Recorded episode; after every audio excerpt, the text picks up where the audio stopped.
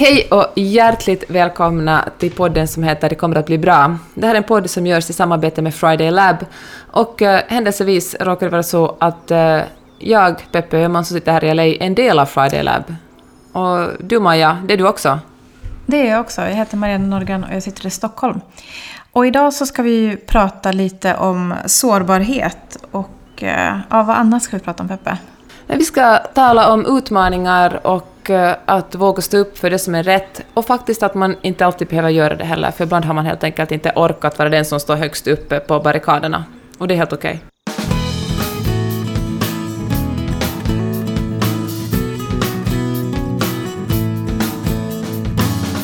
du Peppa, hur har din vecka varit? Ja, men det har varit en ganska omtumlande vecka måste jag säga.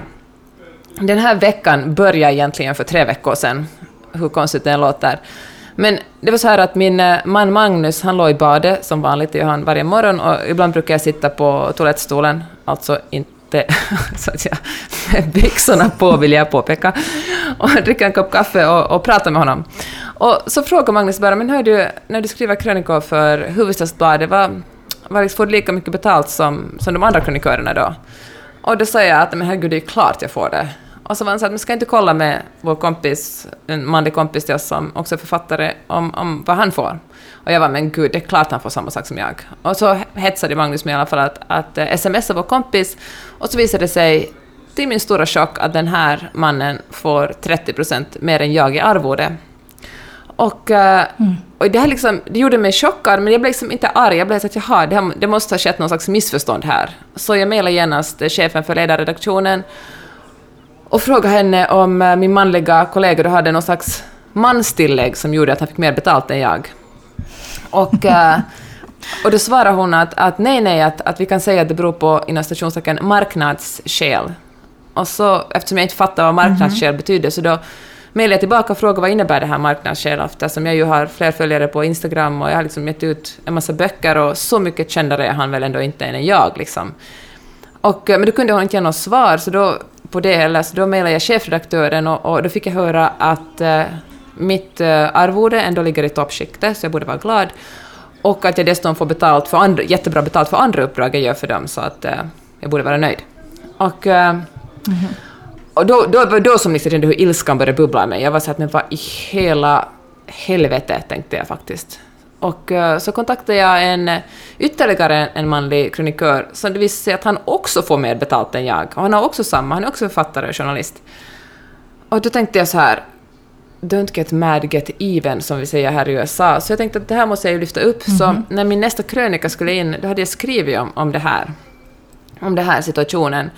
Och, eh, och jag skrev om, om hur det är att ibland sker eh, orättvisor utan att ens uppdragsgivare menar illa. Alltså de här, eh, mina chefer är, kallar sig själva för. Jag tror faktiskt de genuint jobb, liksom tror att de jobbar för, en, för ett, ett jämställt arbetsklimat. Och, och, men ibland så är vi bara så påverkade av den kultur vi lever i att att, uh, att vi gör fel. Och, då, och det är fine, men då måste man också kunna backa och säga, miss, liksom, erkänna sina misstag och säga herregud nu, nu blev det fel det här, vi korrigerar det. Vilket de ju faktiskt inte gjorde. Och så skickade jag in min, min krönika mm. och uh, då fick jag som svar att tyvärr kan vi inte publicera den här eftersom vi inte kan ge ett svar i tidningen. Vi hinner inte med det.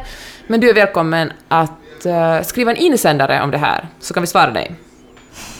Och då tänkte jag att det vill jag inte göra. Eftersom eh, mitt jobb är att vara skribent och en insändare Alltså det här låter kanske konstigt, men insändare får man inte betalt för. Om jag lägger ner flera timmar på att skriva någonting, så då vill jag att, uh, att jag själv ska äga den contenten. Jag vill inte ge den gratis till någon annan. Så då publicerar jag hela den här krönikan på min, på min blogg. Och, uh, och den fick uh, otroligt mycket spridning. Alltså, den... Uh, ja, men den delades jättemycket. Jag vet faktiskt inte liksom, i, i, när vi spelade in den här podden, men alltså jag skulle säga så här, liksom, hundratals gånger fler läsningar än om den hade publicerats på en insändarsida i, i Hufvudstadsbladet. Mm. Och, eh, och det, det var ju såklart, det var ju, alltså, jag måste erkänna att det kändes jättebra, men mitt hjärta klappade lite ändå, för jag tänkte att här, det kan ju gå så att det här bara går obemärkt förbi, eller så kan det vara att någon lyfter den och så blir det en, en dialog. Men, äh, men den, den delades liksom mer än någonsin, kan det tänkt mig. Alltså P1 tog ju upp den i, i, ja, i Sverige. Eller hur? Och, äh, SVT i Morgonstudion hörde av sig och frågade om vi komma och prata om den och, och den här facktidningen Journalisten hörde av sig och det var, det var liksom mycket snack om den och många kommentarer på bloggen och och, eh, och då gick eh, Hufvudstadsbladet ut och, och svarade alla de här som hade kontaktat dem hur det kommer sig att, att eh, Hufvudstadsbladet får olika, att Hufvudstadsbladet betalar män och kvinnor olika. Svarade de att att de är absolut, det har absolut ingenting med kön att göra, men vissa texter kräver mer redigering än andra texter och vissa, vissa, vissa kronikörer är är mer populära liksom, får man mer, får, får helt enkelt mer mm. läsarrespons. Och, eh, och det irriterar ju mig såklart också på, de skrev ju inte rakt ut att det handlar om mina texter, men, men om det är så att det här är mina texter så har de krönikor jag skrivit de faktiskt inte krävt någon redigering. Och även om ifall det skulle vara så, hur kunde de veta det här innan jag ens hade börjat skriva för dem? Visste de om de erbjöd mig ett lägre arvode att mina texter skulle vara mindre populära och kräva mer redigering? Det var en jättedålig förklaring i alla fall. Och, eh, och vid det här laget började jag känna, då liksom hjärtklappningen fanns kvar, men det var mest av, av stolthet. Eller jag kände, mig, jag kände mig så mäktig av alla de kvinnor som, som hörde av sig och, och liksom eh, och som kontaktade Hufvudstadsbladet och som verkligen visade att, att jag inte är ensam i den här kampen, att det är fler än jag som har varit med om det här och det är fler än, fler än jag som bryr sig om, om, om eh, kvinnors lika lön. Som, och, och då, och då hörde det faktiskt, det som alltid det är inte, alltså jag har fört sådana fighter förut och det som alltid överraskar mig är att, att det är så få män som, som verkligen står upp för mig. Alltså, min man gjorde det och min, min gode vän Martin i Stockholm delade den och, och uh, några enstaka på Twitter delade min, min, uh, min text, men liksom det var kanske 2% högst jämfört med alla kvinnor som mm. delade den. Och det var till och med... Och, och det är fine. Alltså när man, man, man kan liksom inte kräva av att, att man skriver någonting eller stö, stör upp för någonting, att, att kan man inte kräva andra människor ska, ska ställa upp för en. Alltså folk, folk befinner sig i olika situationer, folk har inte tid eller är inte intresserade och det, och det är faktiskt, eller så, alltså det, det är verkligen fine. När man gör någonting ska man göra det för sig själv eller för, för liksom sakens skull, inte för att få liksom bekräftelse eller liksom stöd av andra. Men då var det en man som hörde av sig på, på DM och var sådär att jag tycker den här kampen är jättebra. Och, eh, och skrev han att, att visst är det fint att, att eh, jag hör av mig och stöder dig i den här saken. Och så svarade jag mm. att men det har du ju inte gjort, alltså du har ju du har bara skickat meddelande åt mig. Och han bara ja men det är klart, jag kan ju inte gå ut offentligt och säga att jag kritiserar Hufvudstadsbladet för att, för att jag ska ha ett möte med dem snart och, och jag kan ju som inte riskera mitt jobb liksom. Och, eh, och det är helt fine, det förstår jag. Men när man går ut, men då kan man, jag tänkte, man kan ju inte heller slå sig för ryggen för att man hör av sig, att man som man hör av sig till någon per DM och säger stöttar dig, för det betyder faktiskt ingenting. Det gör man bara för sitt eget egos skull. Om man verkligen vill slå sig för ryggen och känna att man har gjort en god sak, då gör man det faktiskt, då riskerar man någonting. Då riskerar man kanske att, att någon tycker att man är lite jobbig, eller någon som kanske, att någon konfronterar en, någon som har en annan åsikt. Men att om man inte riskerar någonting, då, har man kanske, då kanske man inte ska vara så jättestolt över att man har gjort någonting. Slog det här mig, och då blir jag lite ledsen över att det är så, så få män som, som uh, vågar ställa sig upp och, och sidor jämte kvinnor och verkligen och vara lite besvärliga. Det finns de, mm. men de är inte många. Men strunt samma. Nu har jag talat jättelänge om den här stationen och jag är faktiskt mitt inne i den ännu. Ja, men det, jag tycker det här var ett mycket tydligt exempel, tror jag. Dels på att, att, att våga ta den där fighten. Och du har ju sagt några gånger att lite tidigare i din karriär skulle du kanske inte ha mm. gjort det. Det är just det, och det tycker jag också att man ska vara... Att, att vara för det, folk har varit så att gud vad modigt att du ställer dig upp mot det här huset, men, men det är faktiskt inte så jättemodigt eftersom jag befinner mig i en position där jag inte är det minsta beroende av det här tidningshuset. Jag tycker, jag alltså, tycker om det, jag jobbar länge för dem och jag, och jag tycker det är superroligt att få skriva texter på, på ledarsidorna hos dem. Men, men jag är inte beroende av dem och liksom ifall de ser upp alla mina uppdrag är det, det är tråkigt men det är helt fine, jag klarar mig. Men tidigare i min karriär, det verkligen var beroende av varenda lilla cent som kom in, då skulle det ha varit mycket, mycket svårare för mig att ta den här kampen eftersom det skulle kunna ha avgörande... Alltså det skulle kunna...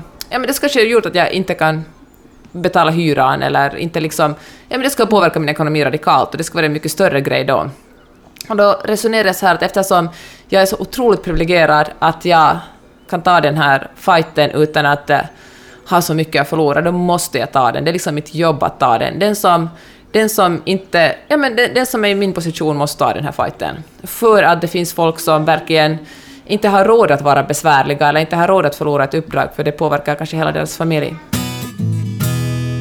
orsaken till att många kvinnor har lätt att, att ställa sig bakom det i det här är att vi, det är många som har upplevt det. Mm. Antingen direkt själva eller att man har någon i sin närhet som har gjort det. Men att man kanske också varit i de situationer många gånger där man inte haft möjlighet att, att eh, offentligt eller ens liksom vara direkt med den parten det gäller att ta upp det. För att man har riskerat för mycket. Precis. Och då är det jätteskönt när någon som är på en sån plats kan göra det. Och det enda som krävs av mig är att jag ställer mig bakom dig och säger du gör rätt, vi är här, liksom så. Och det finns något mäktigt i att, att så många gör det. Alltså det är också sorgligt såklart att så många har varit med om det. Men jag kan ju verkligen känna den styrkan, när man, alltså det systerskapet, när folk går i armkrok bakom en och säger att, att vi ser det här, vi ser den här orättvisan, vi står bakom det och vi vill ha ett svar på varför det är så här. Det är liksom, det är verkligen, alltså den makten i det kollektiva tycker jag är så fantastisk. Och vi ska ju, egentligen ville vi göra den här podden för att tala om sårbarhet och jag, och jag menar det att, att ehm, just i det här fallet känner jag mig, eller jag kan ta den här fighten för att jag inte är sårbar, men eftersom det finns en, en eh, för de som är sårbara, de som liksom verkligen är beroende av att någon annan tar den, det är liksom för deras skull, gud förlåt det är som jag skulle Nej, vara men- ska vara riddare, Ja. för det är ju verkligen inte. Jag liksom tog ju urs- ursprungliga fighten Nej, bara för att jag blev jävligt irriterad, måste jag säga. Men vet du vad Peppe? Du har också sagt, och det skrev ju du i din text, att, att man sitter ju ändå med den där känslan. Men vad, vad om det är så att just jag är lite sämre än de här snubbarna som får mer betalt? Att man sitter med den känslan. Jag tänker att, att det, det, det är ju säkert det som händer också på många arbetsplatser i andra sammanhang. Att man tänker att ja, jag vet att det finns ett strukturellt problem och kvinnor har mindre betalt än män. Men just i det här fallet så är det kanske mig det hänger på. Ja. Och då är det ju skitläskigt att, att sätta sig emot chefen eller ta in facket eller våga säga till sina eh, kollegor Mm. eller ens vänner. För tänk om man sitter med den känslan, men det kanske ändå är jag. Ja, och det, det, Tänk ja. att det är sårbarhet. Det är det faktiskt. Och så, och så ärligt att alltså, man, så känns alltså jag kan inte säga att jag alls är befriad från den känslan, det känns det verkligen så. Alltså jag tänkte så mycket på att folk tycker säkert att de här, de här männens texter är bättre än mina. Och det är ju, kanske de, fan vet jag, kanske de är det. Men jag tänker att om man, om man i hela sin karriär är med, om man, om man som kvinna märker att man är lite mindre betald eller att man har lite svårare att få upp sina arvoden jämfört med manliga kollegor som gör samma sak, då tror jag också det påverkar ens, ens uh, självförtroende. Det blir lite svårare att, att förhandla nästa gång eftersom man går och bär på den där tanken att, att eftersom min förra uppdragsgivare monetärt tyckte att mina texter eller mina, mina projekt var lite sämre, då kanske man inte kan komma in med det självförtroende som kanske en man som automatiskt har fått ett bättre arvode kommer in och när han ska förhandla. Och det blir liksom en, en ond cirkel av det. Vad tror du om det här då Peppe? Sårbarhet och självförtroende. Kan det vara det så att när man är sårbar och man övar sig i det så ökar man på sitt självförtroende i samma process? Ja, men det tror jag verkligen. Alltså, tänk att det ska vara så otroligt svårt att visa sig sårbar, men eh, så otroligt mycket man får tillbaka på att visa det. För att när man visar sig sårbar, då, får, då märker man ju att alla är bara människor, alla är sårbara små människor. Och det finns någonting, jag tycker det finns något så otroligt sympatiskt också med människor som berättar om, om sina fel och brister och sina, liksom, när de är ängsliga och de är rädda. Det är ju otroligt mycket mer sympatiskt än folk som håller på att slå sig för bröstet och, och berättar om hur duktiga och orädda och starka de är hela tiden. Därför tycker jag också det är så otroligt jobbigt det här att, att här är här är en, en kärlek, här är, du vet på kvinnodagen när folk är sådär ”grattis alla starka kvinnor”. Ja, kvinnor är jävligt starka, men de är också svaga ibland. Så är väl alla människor. Ibland är man stark, ibland är man svag, ibland känner man sig liten och ibland känner man sig mäktig. Liksom. Sånt är livet. Det finns ingen människa som går omkring och, och liksom lever det liv som man visar upp på Instagram. Genom, förstår du vad jag menar? Nej, nej, nej, men jag fattar. Och sen tänker jag så här också. Att, att, kan det vara så att det är kanske lättare att visa sårbarhet till människor som man inte känner? Absolut, det tror jag verkligen. Men jag tror också att många drar sig från att, att visa sårbarhet eftersom man inte vill att folk ska tycka synd om en. Man vill liksom inte ha det där att folk ska vara men Mm. lilla vän, stackars, stackars dig. Eller åtminstone jag tycker att den eh, reaktionen Mm. är ganska jobbig. Då känner, då känner man sig liksom lite mindre och lite ynklig. Jag tänker att det... När man visar, tycker jag visar sårbarhet tycker jag mest att man bara visar att man är en människa och att man har liksom många sidor. Nej men precis så. Och därför jag tänkte att, eh, jag försökte tänka på exempel där man kan liksom upp, vara sårbar och det känns lättare att anförtro sig åt någon som man inte har en relation till. Och då tänkte jag på att man flyttar till en, en ny plats, en ny stad eller ett nytt land och känner sig ensam. Jag menar, det är ju inte helt ovanligt. Nej. Tänker jag.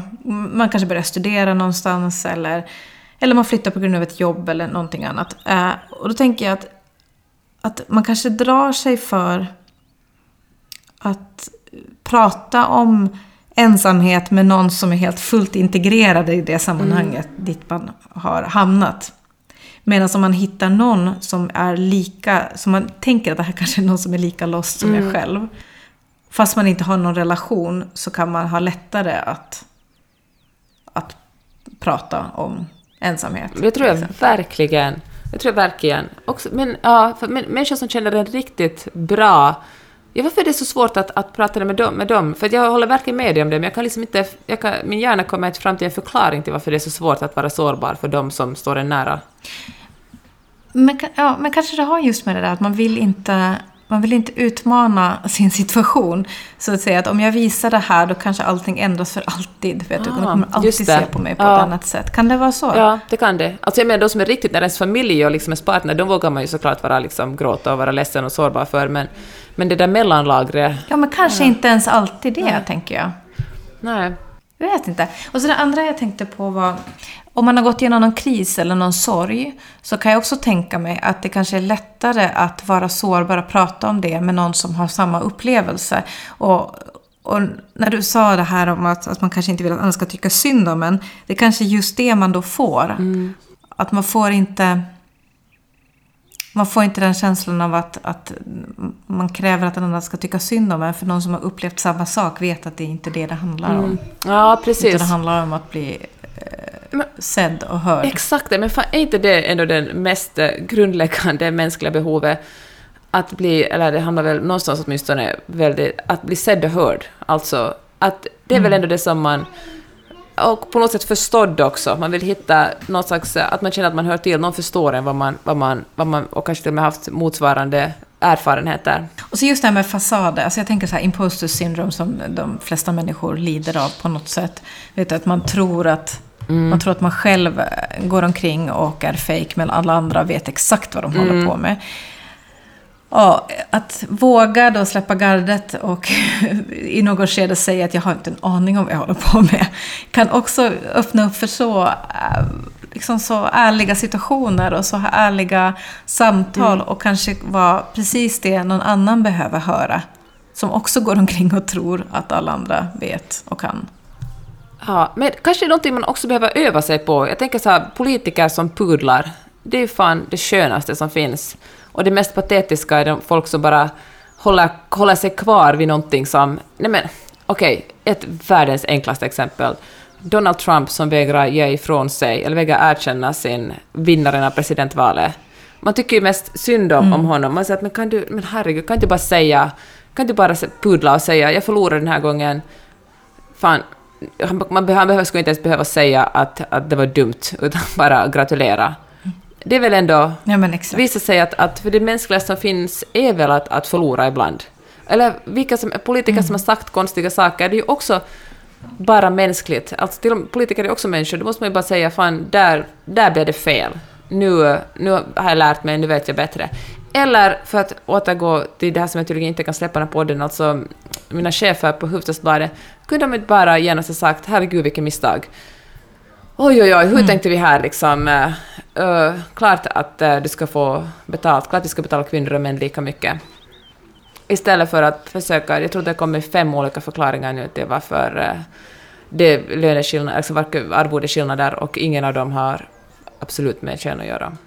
Alltså det är svårt, jag är ju verkligen en, en stor besserwisser själv, men eh, att jobba på det där att säga att, att eh, nu blev det fel. Ja men, ja, men vet du vad? Jag måste säga att av människor jag känner så är du väldigt duktig på att lyfta upp situationer när, när du upplever att oj, nu blev det faktiskt fel. Och att du är väldigt bjussig på att dela dem.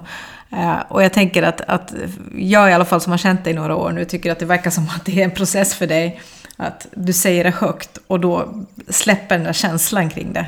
Ah, fan vad intressant. Det är faktiskt, vet jag inte om du har rätt i det där att jag är så himla bra på det, men jag gillar det som du säger att det är en process, att det är ju ganska förlösande för en själv att säga. Att, att, för, att, kan man koppla ihop det på något sätt med sårbarhet, det, att när man säger nu blev det fel, det är som att säga att man Jag menar att det är som att, inte kanske be om förlåtelse, men att man verkligen att det, alltså det är skönt att säga det, att visa sig mänsklig. Att det finns något skönt i den sårbarheten Ja, men man också. tar ansvar på något Ja. sätt också då.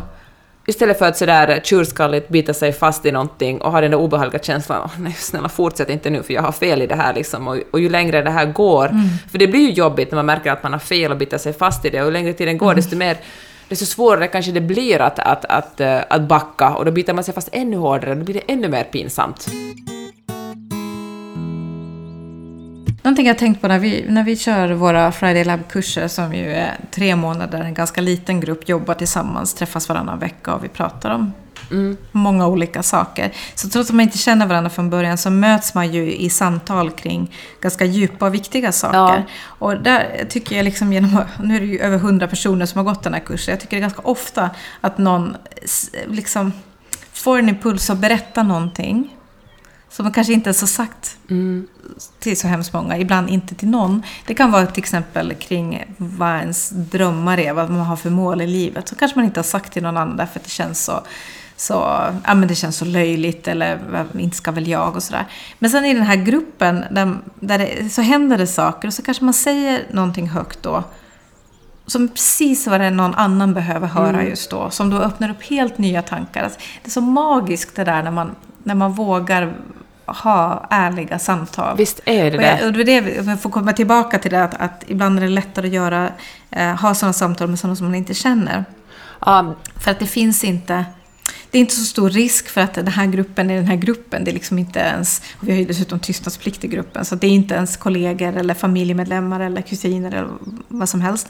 Men, men också det att, att ja, så det, det är liksom, det är där. Och det krävs inte, det är ingen som tvingar dig att vara öppen. Men ibland så kanske man då vågar det för att det är liten, ett litet sammanhang. Ja, vet du vad, gud vad intressant, för det är inte du som, ända sedan vi började, har propsat på det här att när vi gör de här Friday Lab-kursgrupperna, att det verkligen ska vara folk som helst inte alls har någon kontakt med varandra. Någon enstaka gång har det ju hänt att det har varit folk som har känt varandra, men det har alltid ändå varit på distans. Och, eh, och det är sant, men jag tror också det att man vågar vara öppen i en sån grupp handlar om att man på något sätt kan, man kan liksom testa den, man testar den eh, tanken eller den känslan eller den drömmen eller målet och liksom låta den falla ner i, i- bland en grupp som man, som man, människor som man eventuellt aldrig mer kommer att träffa. Oftast träff, liksom blir ju folk, eller många blir nära vänner efter det, eller åtminstone någon slags, får någon slags relation efter att ha gått den kursen. Men potentiellt människor som man aldrig mer kommer att träffa och sen märka att det som man gått omkring och bärt på inte alls är så konstigt eller ovanligt, utan någon annan har lite samma dröm. Man får liksom den bekräftelsen och märker att man är, man är, man är liksom inte ensam i sina känslor och drömmar. Jag tycker det är... Och det kommer Mm. igen till det mänskliga, liksom. det är fan fint att... Det är så fint att, att, att vi ändå är så himla lika, trots alla olikheter. Men en sista tanke kring eh, från mig är att jag tänker att, att sårbarhet behöver kanske ha lite tidsrymd omkring sig också. Just Jag det. tänker att det, man, inte, man vågar inte vara sårbar när man själv och alla omkring en har jättebråttom. Nej, det är faktiskt sant. Det är verkligen, ja, det är en jättebra poäng. Sen tror jag också att, att det här med att, att dela med sig av eh, när man liksom har det jobbigt, så tänker jag att of, ibland när man är mitt inne i en, i en kris kan man verkligen behöva att, att dela med sig och liksom visa sin sårbarhet. Men jag tror faktiskt att det kanske inte är bäst att göra den i en öppen grupp på, en, på sociala medier, eller liksom, trots att man kan... Kanske, jag tror, eller man gör det kanske bättre att göra det som anonym, för ibland så behöver man det där stödet och den där liksom bekräftelsen och få veta att man inte är ensam. Men ibland när man, om, om det verkligen är någonting som, som går djupt så kan man, kan man liksom behöva den där distansen för att kunna prata om den. Jag vet inte om det här hör hit alls, men förstår du, förstår du vad jag menar? Nej, men jag, jag, jag tror jag förstår precis vad du menar. Att kanske man till och med öppnar sig på ett sånt sätt som man ångrar sig senare. Ja, ja så exakt tänker? så menar jag. Att man ska liksom, men, men det menar jag inte att om man befinner sig i en jobbig situation ska man såklart försöka prata om det med någon. Men jag tänker att då ska man, nu har vi talat, vi har, så, vi har talat så mycket om hur viktigt det är att vara sårbar och hur viktigt det är att dela med sig, men att eh, det är liksom ingen, det är liksom, det, kan, att det kanske, ja men det, beror på situationen också, tycker jag. Alltså hur man delar med sig, man ska alltid dela med sig, men, liksom, men om man verkligen är liksom i en, ett riktigt kärvt läge, så, så är man, eller befinner sig nästan i en chocksituation. Du vet, någonting har hänt, man håller på att skilja sig, eller man håller liksom, det är någonting jobbigt i familjen. Då kanske man ska fundera på vem man delar med, det- delar med det med eftersom, ja. Hör du, om vi ska sammanfatta den här podden, vad, vad skulle vi säga då? Nej, men jag tror så att, att våga vara sårbar när man känner att, att om man får en impuls att säga någonting till någon. Att man gör det, att man vågar göra det. Eh, det. Det tänker jag är vad jag tar med mig från det här samtalet. Vad tar du med dig? Ja, men jag tar med det liksom en, en liten insikt som vill säga att, de som eh, verkar modigast är faktiskt inte alltid modigast. Jag måste säga, eh, och då tar jag mig själv som exempel i det här fallet, och jag är så otroligt glad för alla som har hört av sig över och sagt gud vad du är modig. Men att det är inte så modigt som det ser ut eftersom ibland gör folk, ibland liksom om man, ja, jag, jag är på, är på en, på en, eh, på en sån plats där det jag gör inte är så modigt. För, många år, för liksom flera år sedan skulle det ha varit otroligt mycket mer modigare att göra det här när jag liksom var, hade det ekonomiskt mycket svårare. Och då kanske jag inte hade vågat göra det. Så att modighet kommer också i olika, liksom, eller mod kommer i olika, liksom, ja, det beror på ens egen situation. Samma mod, liksom, samma mod beror på person och situation. Ja, men Peppe, alltså jag förstår att du inte vill att det ska handla om bara mod. Men jag, tänker att nu är det ändå modigt att du... Det är många saker som skulle kunna ha hänt. Jag menar, ingen skulle liksom, ingen kunde ha reagerat. Mm. Jag menar, eller det skulle blivit en jättevänd liksom, diskussion. Jag menar, du, nu tog du ju ändå ett risktagande med, med din, hur du förde fram det här nu. Ja. Och eh, in, Eller? Ja, en, en liten, men inte så stor risk som det skulle varit för flera år sedan för mig, eller som det kanske är större risk. Nej, nej men ja. det, det fattar jag. Det fattar Och jag. så vill jag också säga, ändå, jag vet inte om det här sättet till Hufvudstadsbladets försvar, men i alla fall har de nu, det senaste är att de sa att de kommer att se över sina arvoden. Så att det finns liksom, Mm. ja, så åtminstone rör vi oss åt rätt håll nu. Bra Öman. Tack Norgran. Hörni, tack för att ni har lyssnat på den här eh, podden som heter eh, Det kommer att bli bra. Prenumerera gärna på vårt nyhetsbrev, det är superbra. Maja, kan du säga var man kan göra det? Yes, då går man in på fridaylab.se och anmäler sig till nyhetsbrevet. Och så får man jättegärna följa oss på Instagram också. Eh, Där heter vi också fridaylab.se. Bra, vi eh, hörs snart igen. Det gör vi. Tack för idag. Hej då!